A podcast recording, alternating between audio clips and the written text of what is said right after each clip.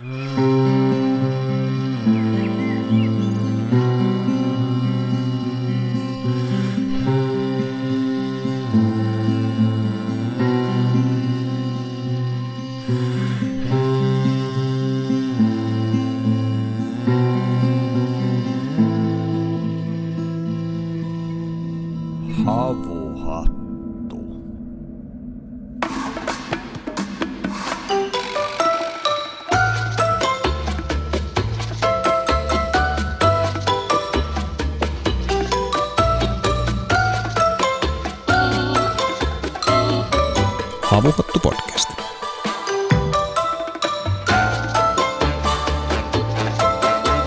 Syvälle metsään ja antimien ääreen.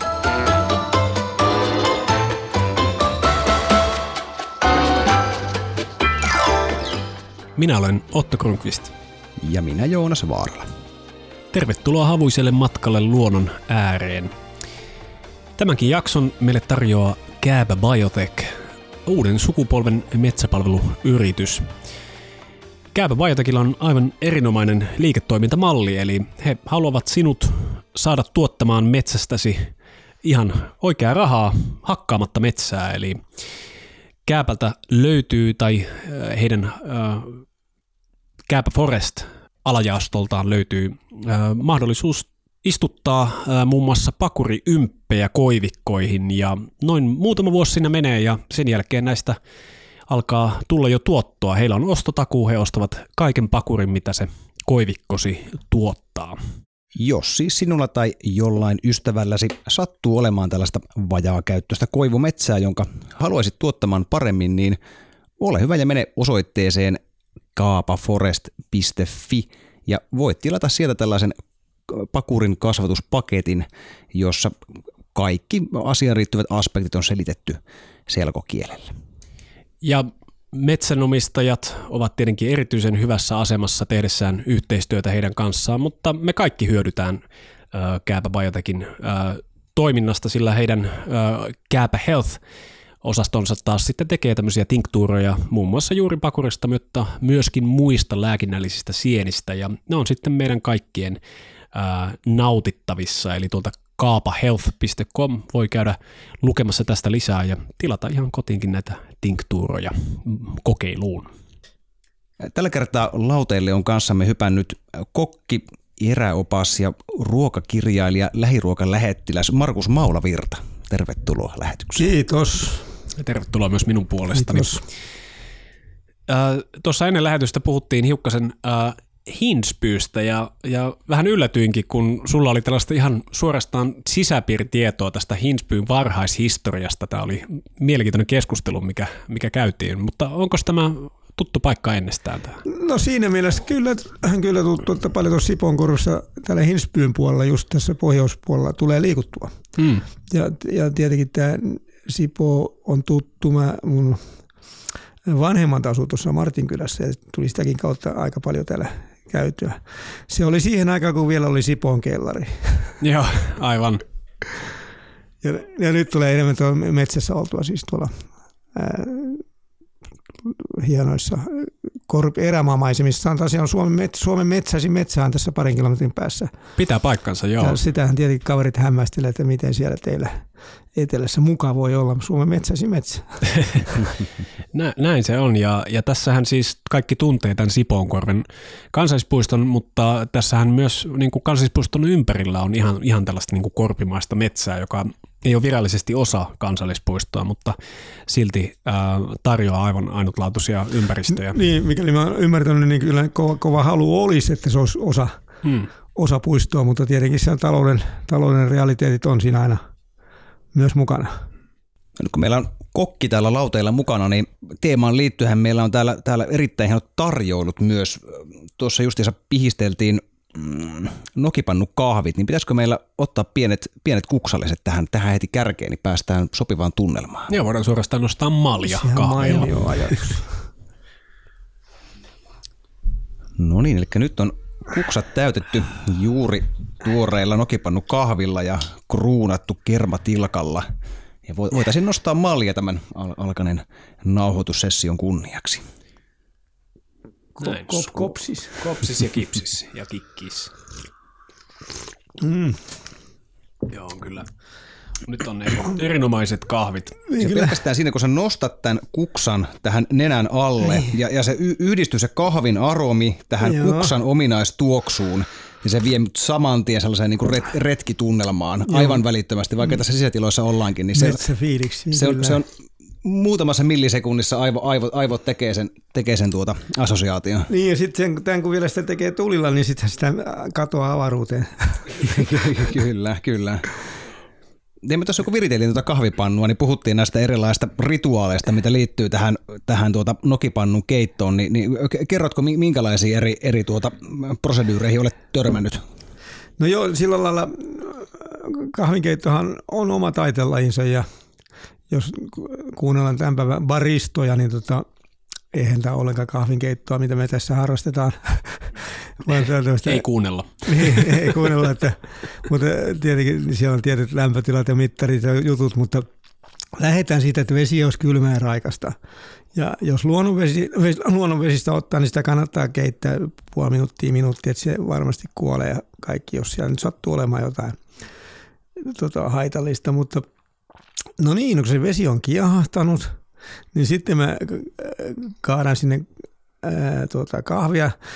Jos sulla on se oma vakiopannussa, tiedät sen aina, sen jotkut mittaa kouralla, sinne, että puoli kouraa tai koko koura ja riippuu kouran koosta. Mä oon ottanut semmoisen tavan, jonka joskus kuulin, että kun sinne aletaan kaataa sitä kahvipuruja, tietenkin tosi karkeita pannu, pannujauhotus kahvipuruja, niin, niin kun se alkaa muodostaa sellaista kumpua se kahvikasa, kun sä kaadat sinne, semmoinen noin sanotaanko se puolikkaan mandariinin kokoinen kumpu tai tämmöinen, niin tota, sitten se on niinku sopiva määrä siihen pannuun. Ja se on aika idioottivarma juttu, että on, on, onko pannu iso tai pieni, niin, niin kun on pieni pannu, se että kumpu tulee nopeammin siihen, ja kun on iso pannu, se kestää pitempään, se leviää se kahvi sinne reunoille ensin, se kumpua. Se on hyvä nyrkkisääntö. Sitten tietenkin hieno säätö löytyy, sitten voi, voi aika harrastaa sitä, mutta sillä nyt pääsee aika pitkälle alkuun. Ja sitten kun se oma vahvuus löytyy sieltä, niin se on helppo näin. No sitten sen kahvin annetaan, tämä onkin sitten se seuraava vaihe onkin sitten jo, sitten mennään jo ihan mielipidepuolelle, että annetaanko sen kahvi uuttua, että sekoitetaanko se puukolla pikkasen ne purut sinne kahvijoukkoon ja nostetaan nuotion syrjälle ja se hiljaa siinä uuttuu se kahvi. Annetaan olla viisi minuuttia ja vähintään viisi minuuttia ja se kahvi irrottaa kaiket herkulliset arominsa sinne veteen ja, ja se on sitten juontikuntoista kelpoista. Tai sitten tuota, kiehautetaan se kahvi niin, että se vesi pulpahtaa sen purujen yli ja kastelee ne kaikki huolella ja, ja sitten sitä sekoitetaan ja annetaan seistä. Ja sitten tuota on se laihialainen tapa, että tirautetaan kaksi kertaa, että saadaan kaikki maut irti, ettei mitään jää puruihin. Ja tota, annetaan se seistä. Ja se seisomisen jälkeen näillä kaikki, kaikki, mikä tapa sitten onkaan, niin kannattaa tehdä sellainen pieni selkeytys, että kaataa kupillinen kuksaa ja takaisin tota pannuun ja taas uusi kupillinen kahvia kuksaan ja taas pannuun. No, sit, no siinähän tulee sitten semmoinen tavallaan se, että nokkapurut, jos sinne nokkaan on jäänyt puruja, niin kuuseen jää, niin ne tulee sieltä pois ja plus, että se kahvi niin kuin tasaantuu, sitten tulee tasalaatusta. Ja sitten annetaan sen seistä vielä vähän aikaa. No mutta siinä seisomisessa sitä ennen on tapa se, että jotkut kopauttaa leukun syrjällä sitä kupin reuna kops, kops, kops, kops, että se purut tavallaan saa shokia ja ne valuu kaikki sinne pohjaan tasaisesti. No sitten jotkut lisää kylmää vettä tilkkasin, niin sama shokki-ilmiö tulee. Ja, ja sitten tota, koltta saamassa kopauttaa sen kannun nokkaan kolme kertaa sen pannun, että se saa sen sokin ja teräyksen ja ne valuu, valuu sen pohjaan. Mutta mä en oikeastaan ottanut itse sen tavan, että se saa niin pikkuhiljaa uuttua sitä mukaan, kun se puru kostuu ja, ja on antanut kaikki aromissa, se painuu sitten itsekseen sinne pohjaan. Niin ei tarvitse sellaisia shokkihoitoja, vaan siitä tulee ja sitten tässä uuttamisessa, kun ei kiehauta, niin siitä tulee vähän pehmeämpi aromiltaan. Aina kun tuollainen väkevä kiehauttaminen tekee pikkusen sellaista kitkeryyttä, mutta sekin on hyvä, toiset tykkää siitä niin. pienestä kitkeryydestä, mikä siinä tulee.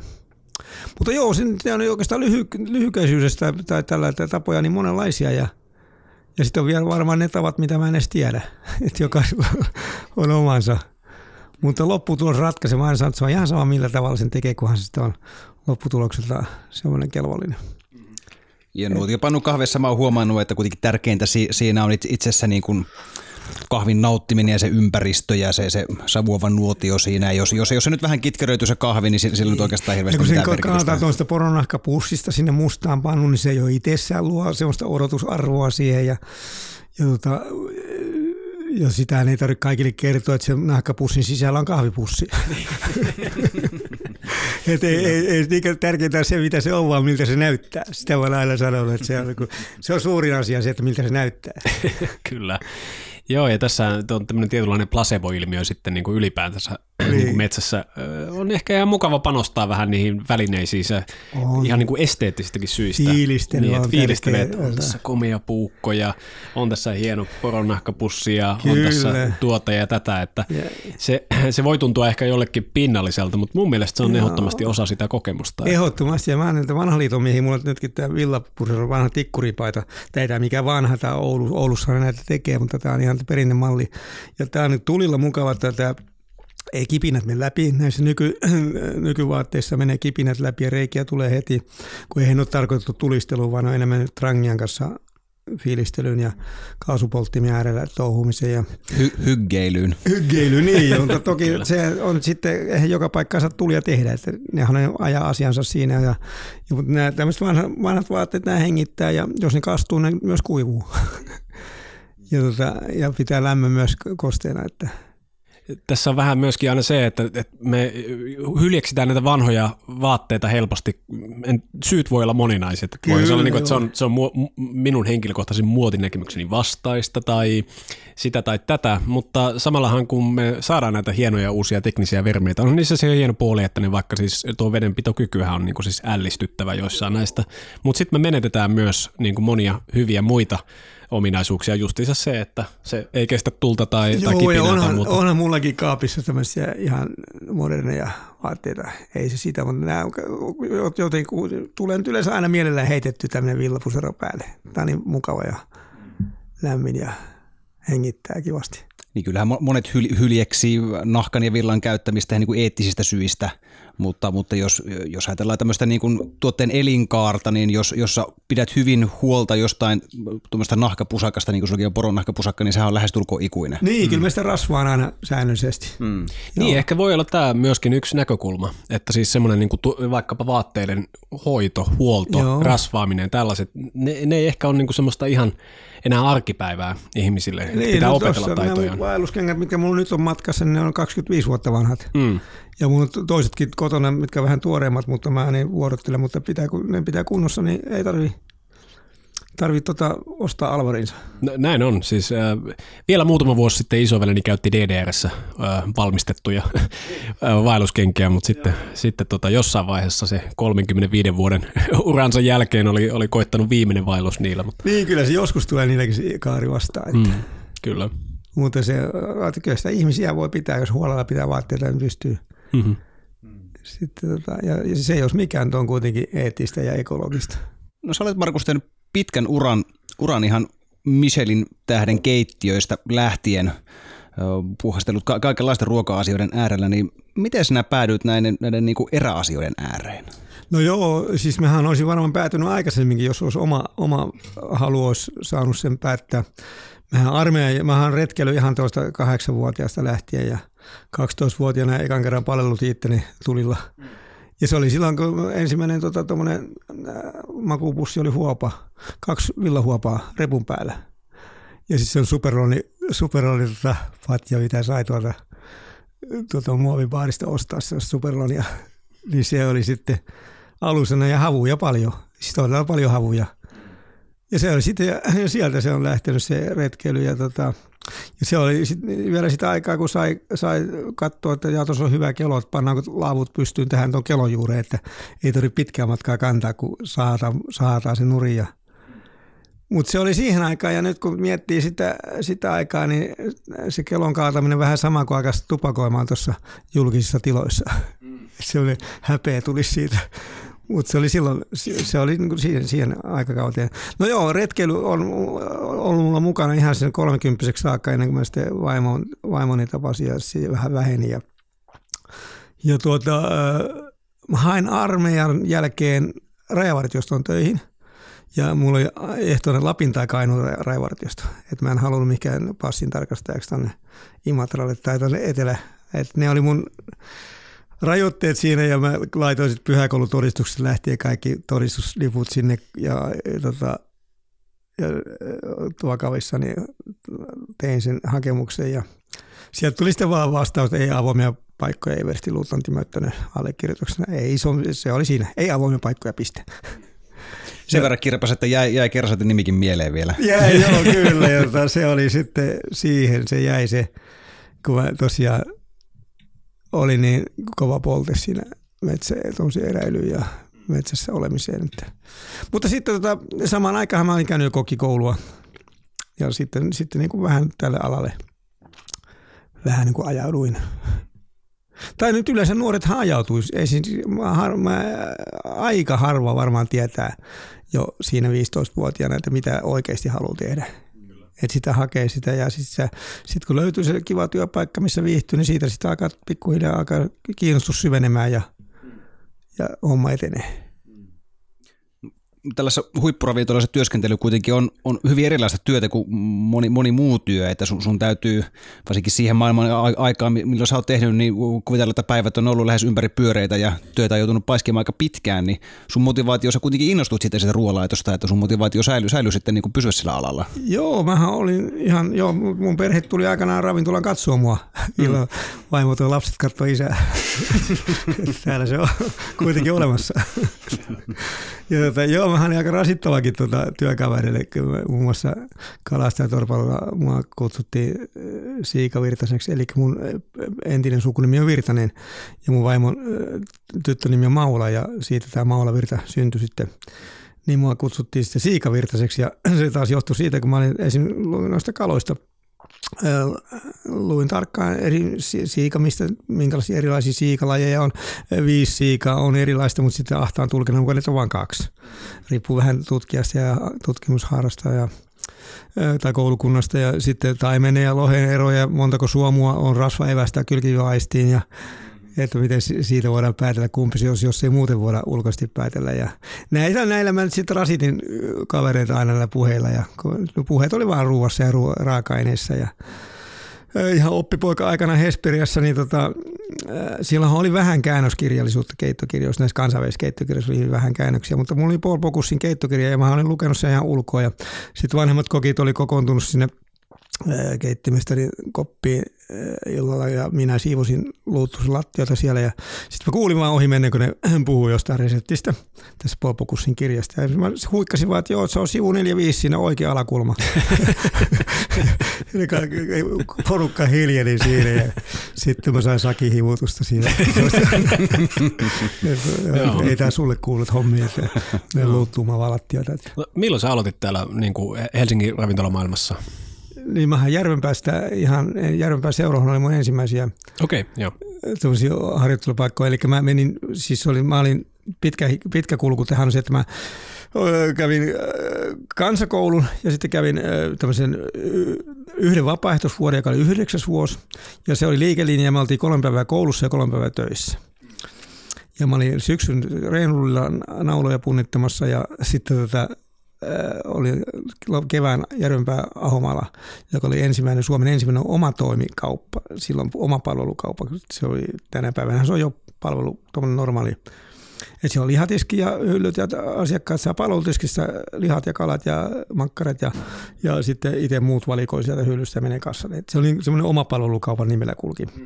No mä olin siellä ja mä opettelin sitä lihahommaa ja olin vähän niin kuin kärkkäinen lihamestareiden selän takana, kun niiltä puukko putosi. Mä otin puukoilla silppuulihoja ja ne aina potki mua siihen syrjään. Ja sitten mä menin myymään aina, kun silmä vältti, että kukaan ei nähnyt, menin myymään siellä vähän salaa rouville tota, lihoja ja makkaroita ja No siinä pikkuhiljaa kuitenkin pääsin kiinni hommaan ja, ja sitten alkoi kouluttaa mua niin lihahommia. Mä luin Järvenpää Tuusajärven rannalla, luin Maire Varhella lihakirjaa siellä ja, ja ihan ton, kun mun lihateknikoksi olin vähän tähtäämässä, että ihan sitä ammattia silmälle pitää, että mä tietäisin enemmän lihoista, miten niistä käytetään tai miten se tehdään. Ja mä osasin myydä hyvin rouville ossopukut ja karjalanpaistilihat ja kaikki, mutta en mä ymmärtänyt yhtään, miten ne tehdään. niin sillä mä aloin syventää sitä tietoa. Ja mun äiti sitten sanoi, että siellä alkoi Hyrylässä – Hyrylässä alkoi sitten tämmöinen työvoimatoimiston, silloisen työvoimatoimiston järjestämä kokin ammattikurssi. Se oli ensimmäisiä tämmöisiä työvoimatoimiston kursseja ja vuoden kesti. Ja että hae sinne. Mä sanoin että mitä, minkä takia tai miksi. Ja, no ehkä sen takia, kun mä olin tehnyt Karjalan paistia äitille näitä oppieni, vajavasti oppieni mukaan. Eli, eli olin ostanut sitä työpaikalta erilaisia lihoja ja munuaisia, maksuja ja sydämiä ja lammasta ja nautaa ja sikaa ja pannut kaikki pataa ja pata uuniin ja, ja tota, se haju halian karsee, kun se tuli, tai tuoksuu. Varsinkin mikä... munuaisista niin, kyllä, se tuli. Ei haju. syönyt sitä, sitä sotkua, ja niin äiti Aro ajatteli, että olisi syytä ehkä lähteä jalostamaan näitä orastavia kykyjä ja taitoja. No. no menin sinne kokin kurssille ja Mä muistan se, että mä olin täysin kyvytön, siihen hommaan ja äh, se meidän keittiömestari, joka oli meidän käytännön opettaja siellä, yksi Niilo, Tuli sitten kysymään, että Markus, mitä sulla tämä homma etenee hellan ääressä? No mulla oli semmoinen 10 litran kattila siinä, niitä alumiinikattiloita ja siellä oli varmaan litran verran öljyä tai muutama, ehkä noin 4-5 senttiä öljyä siellä pohjalla. Voisin kuvitella, että puoli litraa litra öljyä ja pari kokonaissipulia, olisiko peräti oltu halkastu ne sipulit killu siellä. Ja, tota, Niilo tuli sitten katsoa, katsoa sitä mun kattila mun ola yli ja mä näin, kun se silmät muljahti päästä – päästä, kun se mennessä pudottanut se kattila ja se kääntyi ympäri ja lähti kävelemään poispäin ja päät pudisteli päätään. Niin mä tänä päivänäkään tiedä sitä, mitä mä niinku tein väärin. no, mutta, mutta kun mä toimeksiaan tuli tehdä semmoinen jonkinnäköinen lämmin kalasalaatti jälkihistoriassa, kun mä, mä oon koittanut löytää se reseptiikä, mutta en löytänyt. Eli tämä kalasalatti, missä piti sipulit freesata pienessä tilkassa öljyä. Eli teelusikallinen tai ruokalusikallinen öljy ja kattila voi hienoksi hakattu sipuli sinne pyöritellä siinä ja, ja edetä sitten siinä ja tuliko sitten muitakin vihanneksia sitten. Ja, niin kyllähän tämä lähtökohtatilanne on se, että kun mulla on siellä litra öljyä ja pari kokonaista sipulia killumassa öljyssä, niin kyllä se kertoo siitä, että ei mulla pieni tekähajua siis ruoanlaiton tota, periaatteista tai näistä lainalaisuuksista, että niin siitä se, että ei, ei mulla ollut mitään. Jos mä menin, niin sitten okei, okay, koulu sen, kun loppui se vuosi, Mä sitten kritisoin opettajaa siinä sitten, että ei tämä mikään kokin kurssi, että tästä korkeintaan tulee hyväksi keittiöharjoittelijaksi tästä kurssista. No se oli loukkaavaa tietenkin opettajia kohtaan. Niin, niin. mutta Mut e- eikö ollutkin Suomessa tuohon aikaan, oliko tämä nyt mitä, mitä vuosikymmentä? 70-luku. Niin, 70-luvulla, niin. että, että se suomalainen ravintolakulttuuri oli vähän enemmän tämmöistä niin ruokalamaista, et vai oliko Suomessa siis onhan jo meillä niin valtava hieno, kun katsoo vanhoja ruokalistoa, niin onhan meillä ostereita ollut moni, useita eri lajeja ollut ravintolalistalla ostereita ja on ollut 50 eri champagnea ja, ja onhan se ollut hyvin korkeakulttuuria, mutta se on ollut, se on vaan hyvin kapealle kansanryhmälle Niin, ollut. kyllä, kyllä. Joo, ihan siis, pelkälle eliitille. Joo, siis vanhan ylioppilastalon avajaisista niin. mahtava lukea, että mitäs niin. kaikkea sinne Pietarista 1860-luvulla tuotiin. Joo, onhan meillä ollut valtava hieno, mutta sitten sotavuodet tietenkin rankas rajusti ja hävisi, että tota, katkaisi sitä. Ja meillä on tämä puritainen kulttuuri, että ravintola on synti, niin kuin nyt tänä päivänäkin noissa koronapuheissa, syntihän lähtee ravintolasta. Mm-hmm. Että siellä vaan ryypätään ja pidetään hauskaa ja niin, että ravintolat on tavallaan jotain ylimääräistä. Niin, että nimenomaan ei, ylimääräistä. Ei ole kulttuuria ei, tai... Ei, ei niin. kyllä se, kyllä se on niin hävettävää, että miten me ollaan pystytty olemaankin noin. Tota, hmm. tuota, ja, ja siinä naisethan oli äh, huonoja naisia, kun ne ravintolassa töissä. Niitä oli vaikea saada vuokra-asuntoa. Et ei, kun ravintolassa töissä, niin siinä piti perustella hyvinkin monipuolisesti omaa hyvyyttään. Et sut leimattiin heti sinne tota, että se on ollut, ollut vähän samaa. Mikä sä luulet, mikä siinä on ollut taustalla? Miksi tämä no, on siis vaikea sanoa. Tota, No kun mä luen vähän poikkeaa, mä luen, luen sellaista kirjaa kuin Suomen pyövelit nyt, se on ilmestynyt ihan tässä 2019. Niin kun pyövelit on ollut kanssa, siis semmoinen tärkeä virka, mutta se on täysin hyljeksittyä kansanosa. Se on täysin semmoista, niiden vaimot ei päässyt, ja kirkossakaan ei päässyt kuin ihan perimmäiseen penkkiin ei saanut mennä lähelle minnekään ja lapset ei päässyt kouluun, ei ollut kavereita, kun se on pyövelin lapsi, pyövelin perhe, mutta pyöveli kuitenkin teki virkatyötä. Ja pikkuhiljaa sitä arvostusta, kyllä Ruotsin kuningas lisäsi sitä arvostusta, että pyövelit nostettiin sitten ihan muiden kanssa samaan kastiin, mutta että ravintolat on varmaan siinä syntinpesä, että sit, se on niin syvällä se, se tota, meillä on ollut niin vaikeaa tämä ruoan kanssa pelaaminen kautta historian, niin ja, ja viinan kanssa pelaaminen, niin sieltä se varmaan sitten kestää oman aikansa ennen kuin se sitten, sitten saadaan sinne. Ja mä huomannut, että tuossa on varmaan semmoinen selkeä leikkaus, le, leikkaus niin kuin kaupu, kaupungin ja, ja, ja niin kuin ma, maalaiskulttuurin väli, Joo, välillä. Että, kyllä, että joo. kaupungeissa se on ollut, ollut niin kuin pidempään niin kuin sa, sa, sallittua ja arkipäiväisempää. Ja, ja kaupungeissa on ollut ihmisillä enemmän rahaa myös käydä niissä Se ravintoloissa. on juuri näin ja se on tota, sanotaan, että mitä mä sinne menen, mä teen itse parempaa. Niin. Niin, on Yllättävän se- usein muuten kuulee tämän. Niin, Niin. mitä vähän siitä puuttuu se sosiaalinen puoli kokonaista ravintola-keskustelusta, että siinä on kuitenkin oma tehtävä, sosiaalinen tehtävänsä myös. Mutta joo, ei mennä sitten siihen tota, siitä niin, että vaikea tosiaan sanoa sitä. Mutta ja piikakulttuuri tietenkin, että pitkään tarjoilijat, siis kun mennään Keski-Eurooppaan, niin siellä on tarjoilijat useimmiten miehiä. Ja meillä on taas naisia. Paitsi on, nythän se on viime aikoina muuttunut tietenkin, että, mutta että se on vähän se, vielä piikakulttuuri. Että se, on ollut pal- se ei ollut semmoinen ammatti tavallaan, vaan se on niin kuin ollut piiko, piika. Siis tämmöinen toi, vähän vähempiarvoinen tota, ihminen. Että se ei ole renki ja piika, ne on ollut vähän semmoisia siellä kastien alapäässä. No sitten se kuitenkin lopulta opit freesaamaan niitä sipuleita ja, ja, ja päädyit sitten Joo, hyvin, mä- hyvinkin ravintoloihin. No Miten, mä menin? Hesperian keittiöharjoittelijaksi ja, ja tota, sieltä sitten pyrin ravintolakouluun Perhoon. Tota, ja, ää, Niin Perho oli silloin, silloin jo, jo perustettu. Perhoon on vanha 50-luvulta, kun se on lähtenyt. Niin se on sieltä asti, okei, se on just. 54, kun se on alkoi vieläkin vanhempi. Siis sotien jälkeen ihan yksityinen kouluhan se oli. Siellä oli todella vanha koulu ja, ja, erittäin arvostettu ja, ja on vieläkin tietenkin. Ja, no sitten mä hain sinne, mutta sitten oli työnantajan lausunnolla oli merkittävä painoarvo siinä kouluun pääsemisessä. Niin mä kaksi kertaa, mutta tyrmättiin ja kolme, mä hain vielä kolmannen kerran, sitten mä kuulinko mä nyt sitten, näin mun esimiehet, että kai on pakko tota, laittaa puolta valta, että ei sitten muuten pääse eroon. ja, tota, ja silloinhan oltiin koulussa, oliko se nyt sitten puolet ajasta koulussa ja puolet ajasta työelämässä oppimassa. Niin kuin. Ja se oli sitten jo kolme, kävin sen kolmevuotisen koulun sitten kävin ja siitä se sitten lähti se homma eteenpäin. Ja step by step. Mm-hmm. Jossain vaiheessa tapahtui sitten muutos, että tämä näissä vähän niin kuin fine dining puolella ty- työelämä jäi taakse ja sitten tuli ehkä enemmän tätä niin sanotusti eräkokkailua. Et mi- Joo. niin kuin, mikä tämä oli, tää, milloin tämä tapahtui ja niin kuin, no, siitä on ponne? ehkä noin 15 vuotta. Mä olin silloin Klaus K-hotellin keittiöpäällikkö, hyvä, hyvä arvostettu virka ja ihan hyvä, hyvä, hyvin palkattu homma ja kiva työpaikka ja monipuolinen. Ja, ää, meillä oli se moderni kalevalaisuus, oli siinä se ydinteema. Siis hyvin vaikea jalkauttaa semmoinen, mutta se siinä oli johtava lanka. Se hotellihan suunniteltiin ihan Kalevalan, Kalevalan näkökulmasta. Oli norjalainen arkkitehti, joka oli perehtynyt, lukenut tämän Kalevalansa hyvin ja sitä mytologia hyväksi käytettiin ja ruoka, ravintolamaailma myös piti rakentaa sen mukaan ja se oli hyvin haasteellista ja mielenkiintoista ja mitä sitten onkaan moderni kalevalaisuus, se voi olla mitä vaan, miten se halutaan nähdä. Ja no siinä sitä oli, tuli sitten ö, yrittäjän vaihdoksia siinä ja sitten mä ajattelin, että tässä olisi varmaan, kun se oli ehkä jollain lailla kuitenkin kipuilua se siinä nelisen vuotta olin ja tota, ö, ja tuota, tuota, useampi ravintola siinä samassa ja niitä kaikkia sitten johdin. Ja, ää, niin sitten yrittäjävaihdos tuli ja sitten mä ajattelin, että ehkä tämä olisi nyt hyvä rako munkin tässä pesuvesien mukana lähtee, lähtee kun jo uusia ajatuksia ja muutoksia. Mä sanoin, no, että totta kai niitä on hyvä tehdä, ja, mutta mä en pysty kääntämään sitä kalevalaista takkia yhtäkkiä mm, mm. amerikkalaiseksi takiksi. Niin, että kyllä. tähtilippuja pystyy ottamaan siinä, että että jos mä nyt tässä saman tien luistan, niin muutos on kaikille ki- mukavin, kivuttomin. Ja niin mä lähdin sitten tuonne Pohjois-Sallaan porohommiin.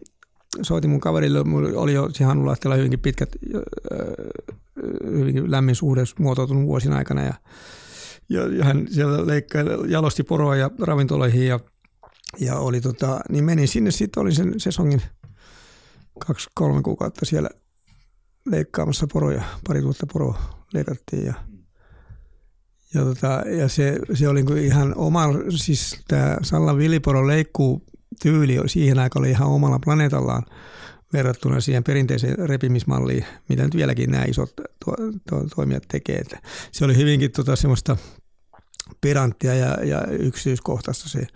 Ja esimerkiksi jo, jo ruhojen lajittelu, se lähti sieltä ruhojen lajittelusta jo, että se leikattiin aina vain määrätyn kokosta eläintä. Ja tuota, niistä oli se erottelussa mukana kirnurenkinä ottamassa kiinni ja sitten välillä pojat otti mut ihan tuota ettomieheksi ne metsää mönkiä hommia.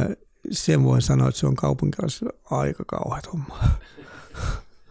siis kun lähdettiin siitä kämpän pihasta, niin eihän mä saanut, hyvä kun sain vähän tota, kaasua vähän viriteltyä, niin ne oli hävinnyt jo näköpiiristä ja turve pölisi vaan siellä, kun ne meni ja yritin sitten pysyä siinä jollain lailla perässä, mutta Joo, moottorikiekan kanssa on tämä sama tullut havaittua, että kun teiniässä varsinkin niin. paljon käytiin Lapissakin moottorikelkkailemassa, niin jos sattui silleen, että joku otti meikäläiset sitten, joku niin. porukka sitten sinne ajamaan, niin siis on niin kuin, mittari näyttää 80 ja ne kuitenkin vetää siellä sun toisella puolella. Hommaa, iso hatunnosto niille ja on se siis ammattina äärimmäisen rankka se munuasmylly, mikä siinä on.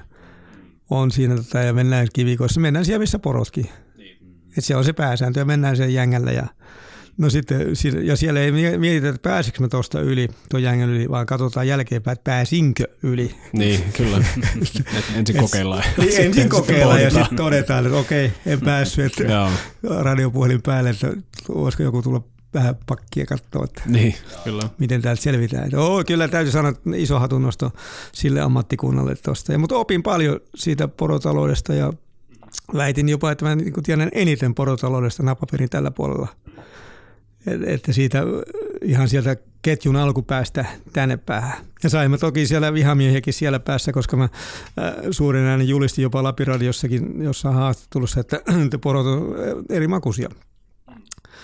Että on niin vähän, että missä päin, äh, missä päin poro on palkinut ja, ja onko sitä ruokittu eikö ruokittu. Ja, ja, ja miten, miten on käsitelty, teurastettu ja että koko ketjussa on niin monta pientä haavoittuvaista osaa, että ja, ja voidaan pilata koko prosessi sitten ihan väärällä käsittelyllä väärän aikaa. Ja sitten on väärän äh, ikäinen eläin otetaan väärä, tai väärässä kehitysvaiheessa oleva. Että, ja no, on monta, monta, siis se on niin monimainen, monimuinen juttu, ja me ihan kaikkea toki en ymmärräkään, mutta näin kokin näkökulmasta, kun katsoo asiaa, niin tota, No sitten niin, sain vaan omat lausuntoni kerran takaisin, että kun olin tuolla poromiespäivillä tuolla, tuolla Rovaniemellä ja siellä kuuntelin sitten, oli palkisen edustajat, kukin piti oman puheenvuoronsa ja siellä vanhempi isäntä, poroisäntä, tuisäntä sanoi, että oikein korvaan sattu, kun se Maulavirta sillä lailla sanoi, että että, että niissä on eroja niissä poronlihoissa. Ei niissä mitään eroja ole, mutta oikein korvaan sattuu. ja se on sitten sillä selvä, että perusteluja ei tähän. Ei, joo. Ja sitten täytyy sanoa tästä vielä tässä kulinarismista. Mä olin taas porokuninkuusajoissa Inarissa ja mm. sehän on ihan valtava upea tapahtuma. Se on mm. niin kuin se vappu. Mm, kyllä, niin, kyllä. Niin, ja sitten mä menin aamulla sitten sinne paikalliseen baariin ja herättämättä, mikäs me, meininki täällä, että onko täällä ollenkaan ollut valomerkkiä. Mm. Kello oli kymmenen, kun täys vielä päällä. Ja, tota, ja aamulla kymmenen siis. Ja, ja no sitten tota, otin sen kahvit ja jouduin sitten poro, paikallisten seuraan, tai siinä oli saamelaisia ja poromiehiä ja ja tota, juteltiin ja ne tunnisti tietenkin, että se oli sitä aikaa, kun oli ruutu, ruutuaikaa, että oli ruudusta tuttu, niin tunnistivat ja sitten tuli jo sitä puhetta tietenkin poroista ja sitten se yksi vanha isäntä sanoi, että tiedätkö mikä on paras osa poroa. Ja minä sitten tietenkin yritin arvotella kaikenlaista. Ja sanoin, että, että kun, kun, kun, se sanoi sen niin, mä muistan sen niin, kun se tuli niin syvältä sydämestä se ääni, että kun ö, poron pintaa voissa paistaa, voi Jumalan pyssyt ja puupaukut, kun se on hyvä. Ei anteeksi, minä näet, kun runovaatimen pintaa voissa paistaa. Eli ja voi, voi, voi, Jumalan pyssyt ja puupaukut, kun se on hyvä. Se tuli niin syvällä, syvältä rinnasta sydämestä ääni, mutta siitä tuli monta, siinä, jos sen lausen ymmärtää oikein ja vähänkään perehtyy siihen, että se pintahan on sitä poron selkärasvaa ja sehän saattaa olla jopa 5, 5 yli 8, jo 8 senttiäkin paksu, oikein, jos hyvin sattuu. Mm. Ja oikein Ku, paksu. Kuuta niin kuin Kuuta, sanotaan. niin. Mm. Ja, ja se suolataan. Ja säilytään suolaamalla, umpisuolaamalla. Ja sitten sitä paistetaan voissa. Ja kun se on hyvä. Mutta kun siinä täytyy vielä olla se, että runovaari on synnyttämätön poro, naarasporo. Että siinä vielä tämä sukupuoli ja aika. Että se on toisella vuodella oleva poro. Niin, niin. Ja, ja naaras. Mutta tässä onkin hieno niin kuin, tavallaan vähän niin kuin vastakohdat. Eli se kaveri, jonka korvaan sattui, niin, niin, tota, niin. hänellä on ihan todellaan näkökulma tähän, kyllä, kyllä, tähän niin kuin, porojen kasvattamiseen kuin tällä kaverilla, joka niin kuin, niin. todella niin kuin, hienovaraisesti tekee siinä sen lemppariherkkunsa siitä, Kyllä. siitä rasvasta. En on te, tuolla käsivarressa, meillä oli poro, tämä eräopaskurssin telttareitki, me oltiin viikko siellä käsivarren palkisen tota, vieraana siellä ihan siellä erämaassa ja mulla oli teltta, kaverin kanssa kahden hengen teltta ja sitten siinä oli sellainen kota pihalla ja ja sitten tota, niillä oli oma asumus siinä, tämä erottelukämppä, kun nehän asuu sitten siellä erottelualueella nämä saamelaisalueen poromiehet varsinkin. Ja siinä kämpässä sitten menin juttelemaan ruuasta. Niin ne, niin ne näytti sinne, toivat pihalle, teurastivat poron. Ja oli kaamos, kaamos tietenkin oli, se oli siinä tammi, oliko se, joo, no siinä vuodenvaihteen pinnassa – ja otsalampun valossa se poro pilkottiin leukulla, pitkällä 30-senttisellä leukulla. Ja se nivellettiin, eli tarkoitti, ettei hakata niin kuin meikällä voi saada tuosta vaan ruhjomalla äkkiä luut poikki. Ne vaan nivellettiin joka nivelestä irti, ettei tule mitään siruja lihaa. Ja sitten se kallo, kallo irrotettiin, hakattiin tota veitsehamaralla sarvien ympäriltä, että saadaan se kallo irti ja sieltä saadaan aivot ehjänä pois. Ja sydä, ää, silmä pitää ennen keittämistä puhkasta, muuten se räjähtää. Aortta on taas äärimmäisen makea, jota mä sain maistaakin. Makea ja hyvän makuinen maultaa. Sitten siellä on tyhjä lihas päässä – joka ei maistu millekään. Niin se ilmeisesti on jälkeenpäin miettinyt, että sun täytyy olla poron poski, joka on littana. Se ei ole semmoinen, niin kuin noilla possuilla ja naudoilla on paksu ja hirvilläkin paksu poski, niin porolla on littana poski, että se on niin kuin mauton tyhjän makuinen. Sitten kun leikattiin, se ei ollut käristystä, mitä vaan tehtiin, vaan sille oma nimi, jonka harmikseni on unohtanut sen, mutta käristyksen tapainen. Mutta se muoto oli tärkeä siinä, että se on neliskanttisen muotoinen lavasta leikattiin ja tietenkin se on jäinen se liha siellä, kun se jäätyy saman tien. Niin, niin. niin, niin, tota, niin tuli sen, sen, että nehän kurmandeja, herkuttelijoita, mm. nämä poromiehet. Mm-hmm. Kun meillä on, meillä on istutettu se Nokinaama-brändi niihin. Mm. Et, ja tota, mutta nehän on uskomattoman tarkkoja siitä, että mitä syödään. Mm-hmm. Siis kaikki syötiin. Niin, niin. Siis mitään, esimerkiksi haukea kalastettiin jään alta käsivarressa – ja, ja sanoi isä kaverit hänen lapsuudessa, kaikki kala mikä saatiin, niin suolattiin. Että niin kuin Jumalan viljaa, että sitä ei ylen katsottu eikä hyljeksitty. Kun meillä on se mielikuva täältä lohta vaan, että jänkiäkaudet pannaan tonne, mutta kyllä se ainakin tässä t- tällä tota, perheellä ollut tapana, että kaikki syödään, kaikki säilytään. Ja tosiaan, ja tämä poron tosiaan erittely, näitä kaikkien ruhonosien niin tarkka erittely, että mikä on, mihinkin tarkoitukseen hyvä ja miten, nämä on tehnyt isoja, minun niin äärimmäisen syviä vaikutuksia, että, että nehän niin on, on. No sitten vielä poron teurastuksessa, kun on tämä vanha malli ollut se, että kun ne vanhan kansa halusi pistää, jättää veren onteen, eli sisään, eli pistettiin puukko sydämestä läpi, tai tästä rinnasta läpi ja se meni sydämeen. Ja silloin se veri tota, jää sinne sisälle. Ja sen annetaan vähän aikaa olla siellä ja sitten se niinku, sit kurkku aukastaa ja se kaadetaan sieltä niinku tota, ämpärin niin kuin, niin kuin kannusta. Mutta liha jää silloin vähän tummemmaksi ja vähän väkevämmäksi. Ja sitten uusi tapa on tämä verensyöksy.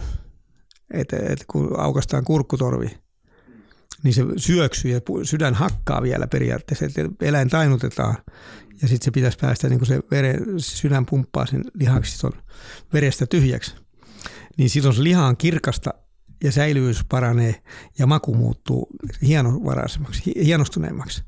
Mutta sitten tämä vanha kansa kaipaa vielä sitä verenmakua. Se on vähän niin kuin pettuleipä aikanaan, kun se aika väistyi pikkuhiljaa, kun elin, elintaso nousi. Niin vielä oli se, että kun oli vehnää kuitenkin käytäisi viljaa käytettävissä, niin kuitenkin kaivattiin vielä sitä petun aromia. Kun se oli äidinmuodossa tullut, se oli jo kakarasta lähtien, sitä oltiin totuttu syömään, niin sitä kaivattiin. Ja niinpä nämä vanhat porometkin kaipaa tätä vanhaa, vanhaa malliin tehtyä poroa. Ja siinähän tietenkin on se poron teurastuksessa ollut silloin aikana raakaa hommaa 40 astetta pakkasta ja on satoja, jopa tuhansia poroja siihen pakkassa teurastettiin ja nyljettiin ja tota, niin kyllä mä sen ymmärrän, että miksi se oli vähän kosteita välillä sitten se homma. että kun sinne pannaan kädet, sit pannaan välillä sinne ruhon sisään eikä roppiin, että sinne elinten joukkoon, että lämmitellään siellä käsiä pikkasen. Ja sitten taas homma jatkuu. Joo, onhan kun teet päivästä toiseen sitä ja maa on jäässä verestä ja liukastelet siinä ja kyllä se voisin sanoa, että on miesten homma, jos nyt voit sanoa, että on mies oletettujen hommaa. Vaikka sillä on poronaisiakin, mutta pääosin kyllä hyvin harvinaista siihen aikaan, että, että kyllä se oli miesten työtä sitten. Mm. Karskien ihmisten työtä. Karskien, joo, kyllä se mm. vaati. Mm. Tietyt, siellä oli urakkaporukoita, oli nylkiä porukoita erikseen, urakka, jotka urakalla nylki pelkästään. Mm. Ja se ei nopeimmilla kahden ryhmillä ei mennyt puolta minuuttia, kun se poro oli mm. nyljetty. Tai ehkä puoli minuuttia, alle minuutin kuitenkin. Aivan. Joo, se aika muista. Oletko itse törmännyt koskaan siihen, jonkun verran on lueskellut, että varsinkin noin Pohjois-Amerikan alkuperäisheimot, kun, kun he tota, äh, saalistivat paikallisia metsäpeuroja eli karibuja, mm. niin, niin he, he käyttivät myös tämän niin kuin mahalaukun sisällön, kun siellä on, on, on näitä tota, heiniä ja yr, yrttejä ja, ja, ja niin kuin jäkälää, mikä, mitä se poro on, niin, mikä, ei vielä syö, mikä, niin. mikä ei ole vielä täysin sulanut, mutta on kuitenkin pehmennyt no. jo. Ja, ja mä oon ymmärtänyt, että tämä on semmoinen tapa, miten he on saanut niin kuin talvellakin niin kuin, sit, sit, niin kuin, vähän niin kuin lisää vitamiineja ja sitä, sitä niin kuin vihreitä, Mielen, vihreitä aineesta. Ootko, ootko törmännyt Suomessa tähän vastaavaan? En, mutta olen sitä mahalaukkua käyttänyt niin kuin kattilana, mutta, mutta se on tosi tyhjä ja huudeltu moneen kertaan ennen sitä käyttöä. Että en tuommoisia, että olisi niinku pikkasen sulanut ruokaa tuota, kaivettu sieltä mahalaukusta, mutta ihan hyvä juttuhan se on tavallaan, kun ymmärrettävää. Hmm. Siinä käytössä, että kaikki otetaan talteen, niin ihan kaikki, niin. mikä siitä vaan lähtee siitä, sitä eläimestä. Niin, se on se maailman hienoin kahvi, kun sivetti kissa, kissa tota, syö sen kahvipapu ja se kakki ja se tulee läpi sieltä niin siitä tehdään maailman hieno kahvi. Kyllä. Mikä sinä, onko se idea se, että se jotenkin vähän pehmenee siellä ruoansulutuksessa papu Kai se kato fermentoituu ja mitä liian tapahtuu sitten siinä prosessissa. Aivan. No miten, miten tuota, jos mä nyt tarjollisin sulle kahta poroa, ja to, toinen on syönyt pelkästään jäkälää, se on sitä pol, po, pohjoissalalaista villiporoa, ja toinen taas on sitten posiolta, joka on syönyt AIV-rehua rehua niin. pitkin talvea, niin tunnistaisit sen eron? Sehän haisee jo erilaiselle. Sä väität tunn, tunn, se, joo, se tuntee hajusta joo. joku, se, jos pannulla on, joo, se on ihan karsee jopa se rehuporo haju. Mm-hmm.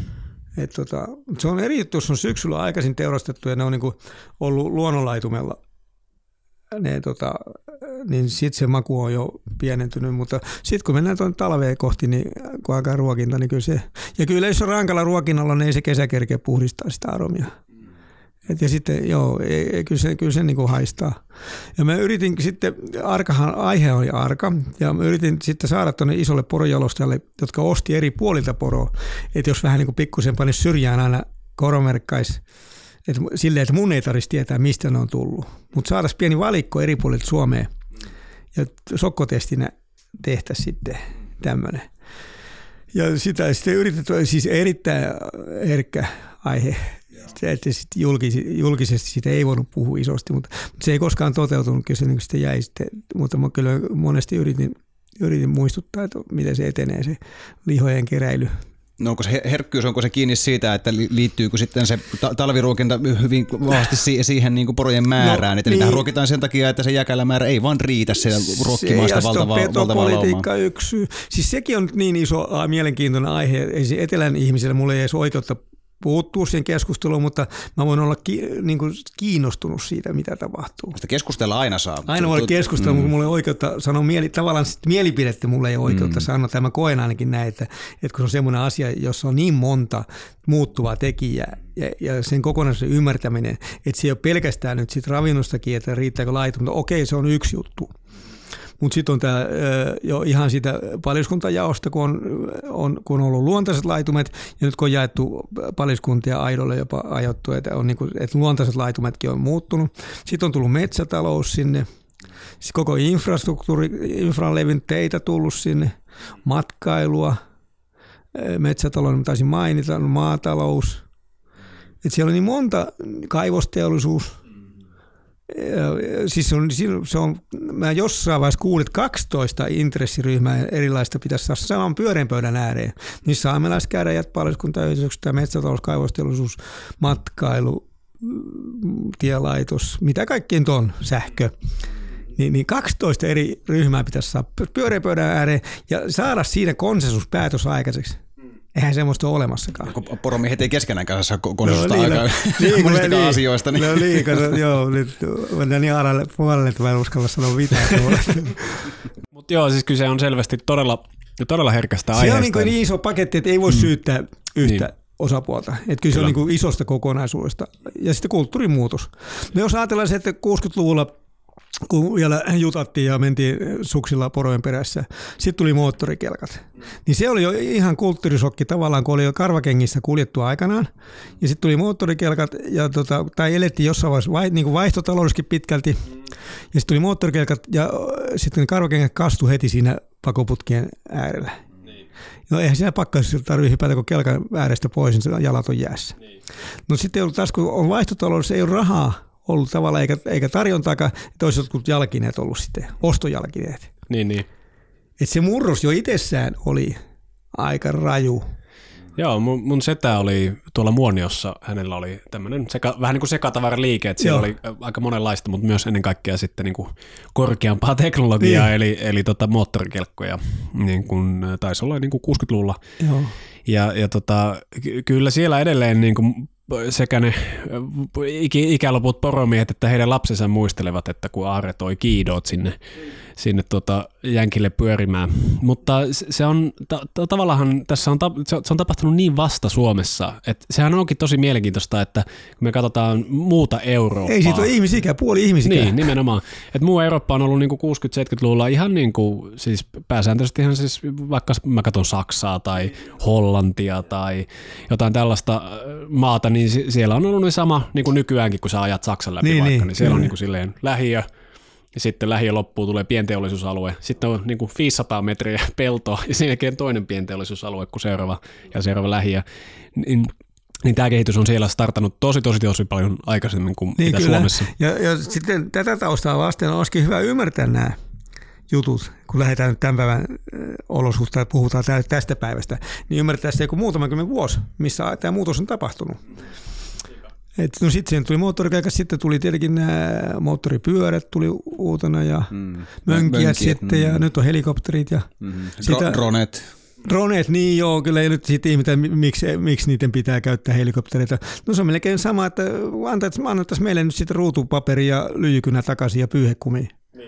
että miksi tietokoneella teet, kun tuossa on. Niin se on, melkein voisi verrata tätä, että miksi, miksi he ei saisi kehittyä tai heidän ammatti ei saisi niinku modernisoitua tai tehostua. Että jos meidän, meidän pitää täällä tehostua, niin miksei siellä? Että pitäisikö se olla museo? Toki me mielellään nähtäisiin se museo, että olisi jotain vielä alkuperäistä olemassa, mutta kyllä se on vääjäämättä aika tekee tehtävänsä. Niin, tässä tulikin mainittua, että nyt ollaan aika herkkien aiheiden parissa ja e, niin kuin tulin miettineeksi tuossa, kun esimerkiksi kuvailit sitä, että miten, miten porot erostetaan ja mitä eri osia käytetään ja näin ja voin rakas kuulija kuvitella, että jollakin teistä tämä jo pelkästään on sellainen aihe, mikä vähän saa vilunveristyksiä aikaan. Sä kuljetat ihmisiä metsään ja siellä tehdään ruokaa ja varmasti tapaat monenlaisia ihmisiä, niin, niin kuin, selvästi sä mielellään kerrot ruoan alkuperästä ja, ja niin kuin jaat sitä näkemystä, mitä oot saanut ja, ja ko- kokemuksia ja kertomuksia. Miten sä oot huomannut, että ihmiset ottaa vastaan näitä? No, meillä on se, semmoinen meidän retki, tietenkin se kliimaksi on siinä, että yhdessä tehdään ruokaa tulilla, mutta sitä ennen tapahtuu paljon semmoista, me kävellään luonnossa ja pysäytään en joka heinän kohdalle, mutta, mutta kerrotaan sen kulttuurihistoriaa ja miten se on liittynyt tota, uskomusta, kansan uskomuksiin, uskomustieteeseen, lääketieteeseen, ruokatalouteen, tämmöiseen ja tota, joku pahka koivun kylässä pysäytään sitä ihmettä, mun, mun tekemä pahka tai kuksama paan tämän siihen pahkan viereen, että tässä tuosta, tuosta mustasta möykystä tämmöinen on lähtenyt. Ja miten se innovaatio, miten se on aikanaan kehittynyt ja miten se on tätä repiminen, että kun se on revitty se alun perin nämä kuksat ja tämmöisiin taulakääpä, niistä me on taulaa repussa ja tehdään tulet sitten leirissä taulakäävällä, mutta ollaan nähty se siellä metsässä, puussa, että lähdetään sitä kulkemaan sitä polkua ja me viedään linnunpönttö viedään sinne metsään ja pidetään hil- hiljentyminen siihen. Meillä on hyvä, hauskaa sellainen linnunpönttö tarina. Kaikki. Sitten meditoidaan siinä siis. On, kaikki on katsoo sitä pönttöä ja sulkee silmänä ja keskittyy ja ja luetaan tämä linnun tarina, miksi pönttö on ja mikä se, mitä se linnun tarkoittaa ja merkitsee ja suojaa myrskyltä ja tietenkin kun tehdään pesää sinne, että se on, mutta sillä on muutakin käyttöä pitkin vuotta kuin pelkästään pesäkäyttöä ja se on turva ja tämmöinen, mutta siellä jotkut alkaa sitten itkeä tämmöisessä hetkessä, mutta se vaan kertoo ehkä siitä, että se on ensimmäinen hetki, kun ne joutuu, saa pysähtyä ja olla itsensä kanssa. Ei tarjoa sosiaalista höpötystä pitää koko ajan yllä et, sen takia, että ei kestetä hiljaisia hetkiä. Nyt niin kuin sanotaan, että nyt sulla on tota, me, me, silleen, että sä et näe edes kaverita välttämättä, että ei ole kuule täystä. Ja sitä meillä kuuluu siinä yksi tota, Meillä on hieno näköalapaikka siellä, missä kanssa puhutaan viitosammakoista ja muista, mitä siinä lammella alhaalla on. Ja, niin siitä meillä on sitten noin 10-15 minuuttia leiripaikkaa matkaa. Niin siinä sovitaan, että viimeiset pörinnät käydään siinä kalliolla rinteen tai se päällä juurella tai siellä näköalapaikalla ja siitä kävellään hiljaa. Jokainen, kukaan ei puhu mitään sillä viimeisenä pätkänä. Pidetään välimatkaa vielä ja ja tota, ainoastaan jos tulee joku hieno perhonen tai peura hyppää eteen, voi sanoa, että hei, kattokaa. ja tota, mutta ei muuten, muuten olla jokainen itsekseen. Niin se on, monet että se oli ehkä elämänsä tämänhetkisiä vaikuttavimpia hetkiä. Että ne saa olla itsensä kanssa. Ja kerrankin kuunnella, mitä ympäristö puhuu tai on puhumatta. Koska hiljaisuuskin sitten, kun se on hiljasta, niin se on puhuttelevaa. Se on käsittämätöntä, miten se joskus voi olla niin paksu. Mä kuvaillakin vähän joskus Lapissa varsinkin törmää niihin hiljaisiin paikkoihin, että siihen voisi leukulla tehdä reijän siihen ja ottaa pois se, se palan siitä, vähän niin kuin lumikinoksesta palaa ja katsoa, mitä sen takana on se on niin paksu, sitä ei voi tajuta, että voiko tosissaan hiljaisuus olla niin konkreettista. Että joskus kun semmoisen havahtuu, niin sitä, niin kuin, niin kuin, sitä niin kuin pää melkein repee, että ehkä voiko tämä oikeasti olla olemassa tämmöistä, tämmöistä tilaa. Että se on niin kuin ulottu, uusi ulottuvuus. Mulla on itsellä aina semmoinen tunne, kun lähtee vähän pidemmälle vaellukselle, sanotaan vaikka kahden viikon reissulle itsekseen, hmm. niin se en, ensimmäiset niin kolme-neljä päivää mulla vaan niin soi korvissa. Joo. Kun se hiljaisuus on niin, niin typerryttävää, että sitä ei, niin kuin, oikein, niin kuin, sitä, ei oikein niin kuin saa käsiksi. Ja sitten sitä valat vasta kuulemaan sen hiljaisuuden niin, sen muutaman kyllä. päivän jälkeen, kun se häline siellä päässä alkaa pikkuhiljaa, pikkuhiljaa niin kuin hälvelemään ja, ja ne, ne ajatukset alkaa rauhoittumaan ja saat maadattumaan siihen niin kuin paikkaan. Se on se uskomatonta, että miten se näin voi tapahtua. Mm. Että ei, sitä ei oikeastaan, mutta ehkä se just on, että kun tuo metsän terapeuttinen vaikutus tulee just siitä, että, että se tiedostamattomasti sä vajoot sinne mm-hmm. tiedostamattomaan tilaan. Mm-hmm. No nyt on sen verran herkullisen ai- aiheen äärellä tässä, että me taidetaan siirtyä tuonne löylyosioon jatkamaan erityisesti tästä tiedostamattomasta vaikutuksesta, mikä luonnolla on. Mutta mä myös haluaisin puhua pikkasen enemmän vielä tuosta lihasta ja sitten myöskin siitä, että mitä se tarkoittaa, että me hyödynnetään esimerkiksi eläimiä ja, ja millaisia vaikutuksia sillä on ja mikä mahtaa olla tämän tulevaisuus. Mistä sä Joonas vielä haluaisit tuossa löylyosion puolella jutella Markuksen kanssa? No mä haluaisin jutella vielä, vielä vähän tarkemmin ruuasta ja sen merkityksestä ja, ja, ja ennen kaikkea sitä, että miten, miten ruoan merkitys ja ne kaikki lieveilmiöt on, on niin kuin muuttuneet, öö, sanotaanko niistä, niistä sun nuoruusajoista tähän nykypäivään. Mutta voitaisiin pitää tämmöinen pieni ruokatauko tässä välissä. Me nimittäin ollaan lämmitetty meidän savusaunaa aamusta alkaen. Otto on sinne laittanut pökköä pesään ja Tammihalkoja on sinne mennyt. Uh, uh.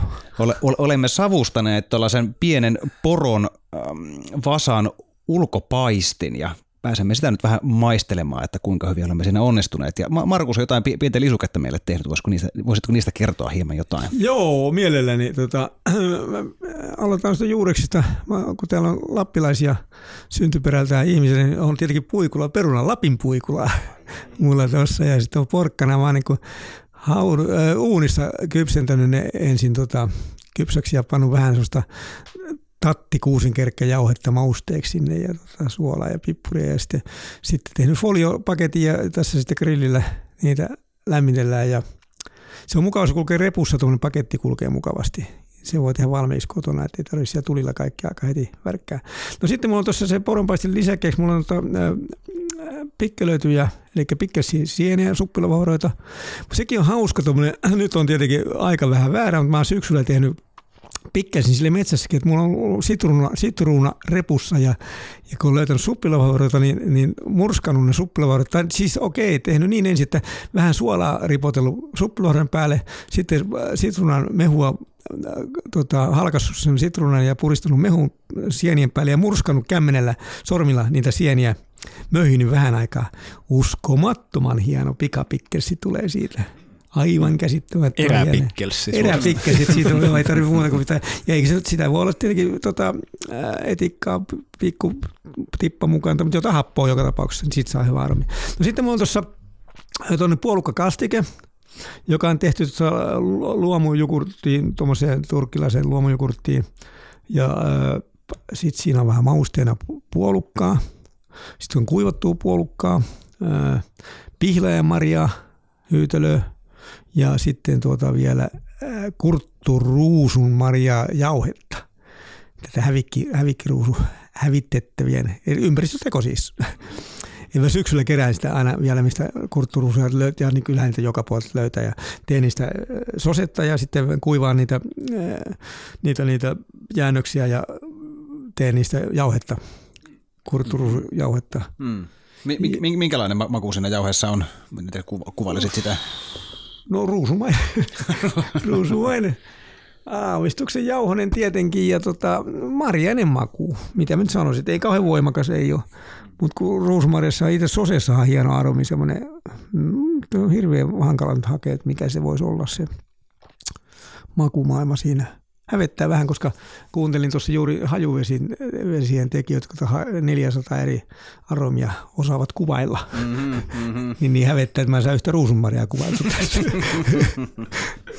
tota, niin on se, joo, joka tapauksessa näitä meidän, meidän marjoja. Ja ne on sekoitettu sitten sinne jogurttia vähän pikkusen sitruunappoa, mehua siis ja vähän sinappia, sinappia mausta. Ja se on tässä niin lyhykäisyys. Eli tämä vihannespaistos – suppilohropikkelsi ja sitten pitää puolukka marjakastike. Kuulostaa erinomaiselta ja, ja jos, jos, jos teillä ku, kuulijoilla vesi tästä herättää kieli, niin en, en, en ihmettele. Ja, ja juuri leipää, ruis, ruisleipä, mm. Malmkoorin kartanon ruisjauhoihin tehty juuripohjainen ruisleipä, jota mä itse leivon aina kerran kuussa sitä ja tota, semmoista tuossa sitten vielä. Mm. Jos meidän kuulijat haluaisivat esimerkiksi osallistua jollekin näistä eräretkistä, niin mihinkäs heidän kannattaisi suunnata? Niin, tota, meillähän on semmoinen kuin Arctic Hike Helsinki, on tämä mm. meidän yrityskonserni. Minä mm. ja mun kaveri Ari Taluseen pyöritetään tätä Arctic Hike Helsinkiä ja tota, meillä on omat nettisivutkin olemassa arctichikehelsinki.fi. Joo. Sitä kautta meillä on tota, hyvinkin, siellä on hyvin informatiivista ja valaisevaa tämä juttu. No niin, laitetaan ehdottomasti jakso muistiinpanoihin tämä mainita, eiköhän käydä kiinni ja pidetään pieni tauko tähän väliin ja jatketaan sitten löylyjäsenten kerran. Kiitos. Ja tosiaan, jos haluat liittyä löylyjäseneksi ja tukea podcastia ja myöskin päästä kuulemaan nämä meidän keskustelut tuolla tauon jälkeen, niin ei muuta kuin havuhattu.fi kautta liity ja sieltä sitten pientä maksua vastaan tämä onnistuu. Nyt käydään kiinni, mulla on jo hirveä nälkä. Kymmenen vuotta moottorikelkkaa on käytetty poronhoidossa Paljon se on helpottanut ja muuttanut poromiesten elämää, mutta ilmainen tämä muutos ei toki ole ollut. Viimeiset tiedot Rujan koutokeinosta kertovat kuitenkin, että paluu entiseen poronhoitomalliin on vähän vähältä alkamassa. Moottorikelkan odottamattomat haitat, yllättävän kalliit kustannukset, terveydelliset haitat ajajille, porojen piinaantuminen ja porovarkauksien lisääntyminen ovat nyt kaikkien tiedossa – ja siunaus on monen kohdalla muuttunut kiroukseksi. Tämä teidän perät, missä teidän porot laiduntaa, niin se on sitä aluetta, missä on eniten moottorikelkkoja. Täällä on kelit ihan toukokuuhun asti. No nyt kun tätä moottorikelkkalakia tehdään ja pyritään rauhoittamaan näitä alueita, niin mitä, mitä toivomuksia teillä? No meillä olisi semmoinen toivomus, että rauhoittaisi tämä poroalue. Laitun täältä. Mistä asti te panisitte poikki? No me panisimme tästä, niin kuin tästä saisi kulkea rajaa. Ja raja-aitaa pitkin saisi ajaa tonne niin kuin haltiaan, ihan haltiaan. Ja tuossa on sitten meillä tämä niin kuin meikkuna. Se olisi rajoitus päätty siihen. Meikku. Siinä on teillä arat paikat Joo, porolla. siinä on meillä arat paikat ja siinä alkaa meillä paras poro elämäpaikka. Siinä Urhtas, Vankka ja Anjelouvit Ja skaiti. Ja... ja Skait. Ne on meillä sitten parhaimmat poropaikat siinä. Mutta tätä vankkaa saisi ajaa Kilpisjärveltä tänne päin. Niin, tätä vankkaa kyllä saisi ajaa tänne päin. Ja tästä sitten rajalle. No onko tuo kelkkatilanne pahentunut vuosi vuodelta? Kyllä se on lisääntynyt kuitenkin. Entäs mistä päin eniten tulee ihmisiä tänne? No niitä tulee niinku Ruottista. Ruottalaiskelkkaa on kuten paljon. Mahutteko te kämppiin sisälle keväällä? Kyllä se on heikko. Kyllä niihin ei mahu keväällä kuitenkin. Se on parasta omin laavun tehdä. Ei kämppään ole mitään turvaa. Se on niin täynnä. No jos tämmöinen laki tulee, niin se on kuitenkin teille varmasti... Se on kyllä meille hyvä. Sitten kun joku kämppä jääpi sinne rajoituksen takaa. Rauhallisempaa paikkaa. Ja se olisi kyllä hyvä, kun tulisi se laki sen, sillä lailla. että Rajoitettu. Joo, olisi semmoinen määrätty paikka, missä ne vain ajaa. Se olisi jo hyvä, kun tietää, että siellä on rauhallinen paikka. Nyt panisimme sinne porut, missä on rauhallista. Kun, mutta kun nyt ajavat joka paikassa, eihän nyt tiedä mihin pannee porot. Se, on, se häty pitää siellä ja turistit siellä ja, ja sitten pitää itse pitää silmällä niitä, ettei haijaa. Taitaa olla nyt sillä mallilla, että yöksi ei saata jättää mihinkään. Se on joka paikassa, joka paikassa Joo, kelkkoja. kyllä niitä kulkee joka... Tai pitää kuitenkin pit olla siellä ihminen aina poroitik. Laavun kanssa. Näkketeessä. Se teettää töitä teille. Se Joo. teettää töitä ja se on kulua sitten pensana menee